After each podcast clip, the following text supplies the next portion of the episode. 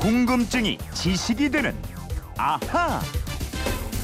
예, 세상의 모든 궁금증이 풀릴 때까지 계속됩니다. 궁금증이 지식이 되는 아하. 대전에 사시는 청취자 이진호 씨가 요즘 건강을 생각해서 등산하는 사람들이 많습니다. 산의 명칭을 보면 어디는 산이고 어디는 봉이고 이러는데 높이는 비슷한 것 같은데 왜 다 다르고 누가 이 이름을 정하는지요? 또 비로봉, 관음봉처럼 주로 불교 이름으로 불려지는 것 같던데 봉의 이름도 궁금합니다 하셨습니다. 에, 산 좋아하시는 분들은 뭐 폭설이 내리건 춥건 뭐 설산에 운치 즐기고 이래서 산을 찾고 좋아하시더라고요. 김초롱 아나운서하고 자세히 좀 알아보도록 하겠습니다. 어서 오십시오. 네, 안녕하세요. 김초롱 아나운서 등산 좀 합니까? 아니요. 아니죠? 예. 예, 그러면 우리나라 산 중에 어느 산이 제일 좋아요? 당연히 하산이죠. 하산. 내려갈 때가 가장 좋습니다. 아 참. 예, 우리나라 산 참 많잖아요. 네. 예? 전 국토의 70%가 산이라고 배웠어요. 네. 남한 기준으로는요, 국토 면적의 65%가 산지로 분류되어 있습니다.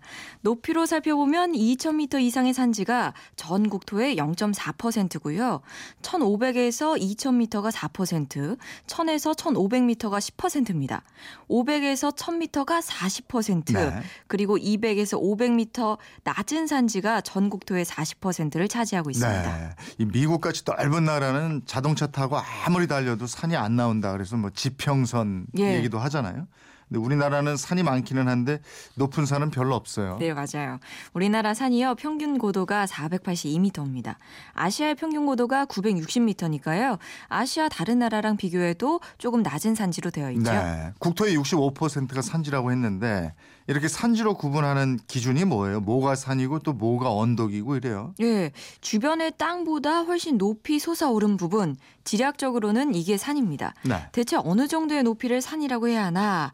이것에 대한 기준이나 원칙은 정하기 나름입니다. 음. 딱한 가지로 돼 있는 게 없습니다. 그 일례로요, 영국에서는 700m 이상의 높이를 가진 봉을 산으로 보고 있고요. 네. 알프스 지역에서는 3,000m 이상을 산으로 본다고 해요. 예, 예, 그런 말 생각나요. 우리 알프스에서는 그죠? 3,000m 아래는 그냥 언덕으로 봅니다. 이거 아니에요? 예, 그렇습니다. 국제적인 산도 아니고 그냥 언덕백이에요. 예. 국제적인 기준이 있는 게 아니고 그러니까 다 나라마다 다르고 이렇군요. 그렇습니다. 예. 그러니까 우리나라도 연구 기관에 따라서 기준이 좀 다르다고 하는데요. 네. 국토해양부사나 국토지리정보원에서는 경사가 5도에서 10도, 그리고 가로 세로가 각각 1km인 땅의 기봉량, 즉 땅의 높낮이 차이가 100m 이상인 지역을 산지로 보고 있습니다. 네. 100m 이하인 지역을 구릉지로 보고 있는데요. 현재 우리나라에서 모모산이라는 이름으로 등록돼 있는 산이 모두 7,400개 정도입니다. 어, 7,400개면 적지 않네요. 예. 그러면 청취자가 질문하신 산과 봉우리의 차이 이건 예. 뭐예요? 그 어리 우리가 어렸을 때 불렀던 노래 중에 이 노래 기억하시나요? 금강산 찾아가자 1만 2천 아유, 보 그럼요, 알죠. 볼수록 아름답고 신기하구나. 음. 예, 이 노래에서 배울 수 있는 게 있는데요.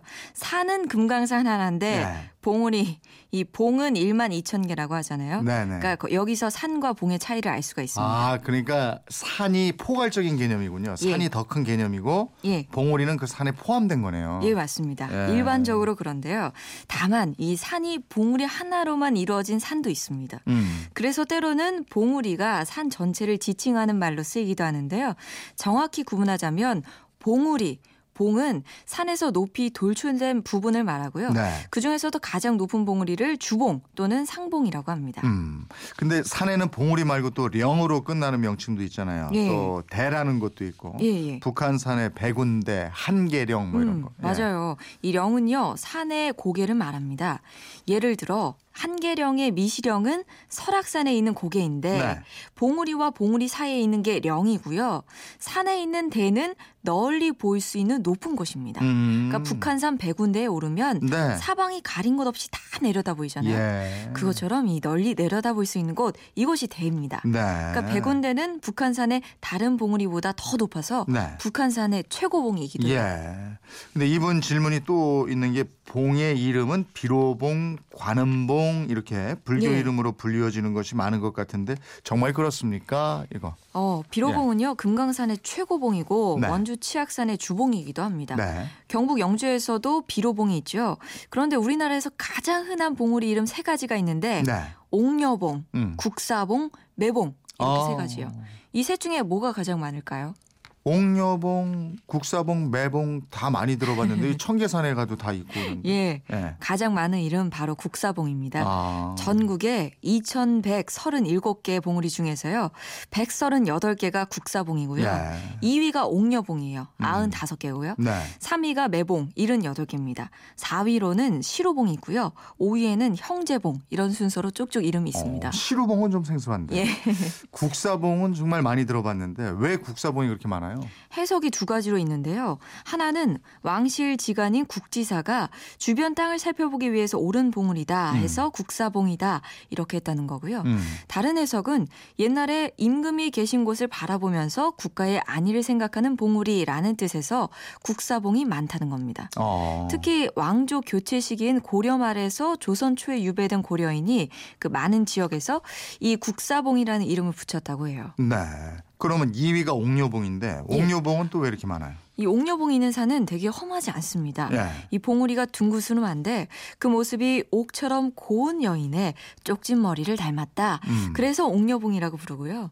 매봉은 가운데가 봉우 가운데 봉우리가 매의 머리처럼 둥글게 솟- 솟아 있고 네. 날개처럼 좌우로 작은 봉우리가 있을 때 붙이는 이름입니다. 음.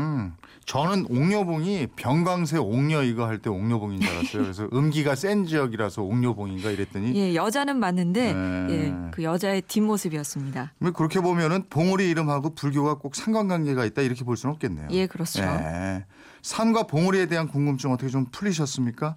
예, 봉우리 이름 유래도 아주 재밌었습니다. 예, 이번처럼 궁금증이나 질문 있는 분들 어떻게 하면 됩니까? 네, 그건 이렇습니다. 인터넷 게시판이나요. MBC 미니 휴대폰 문자 샵 8001번으로 보내주시면 됩니다.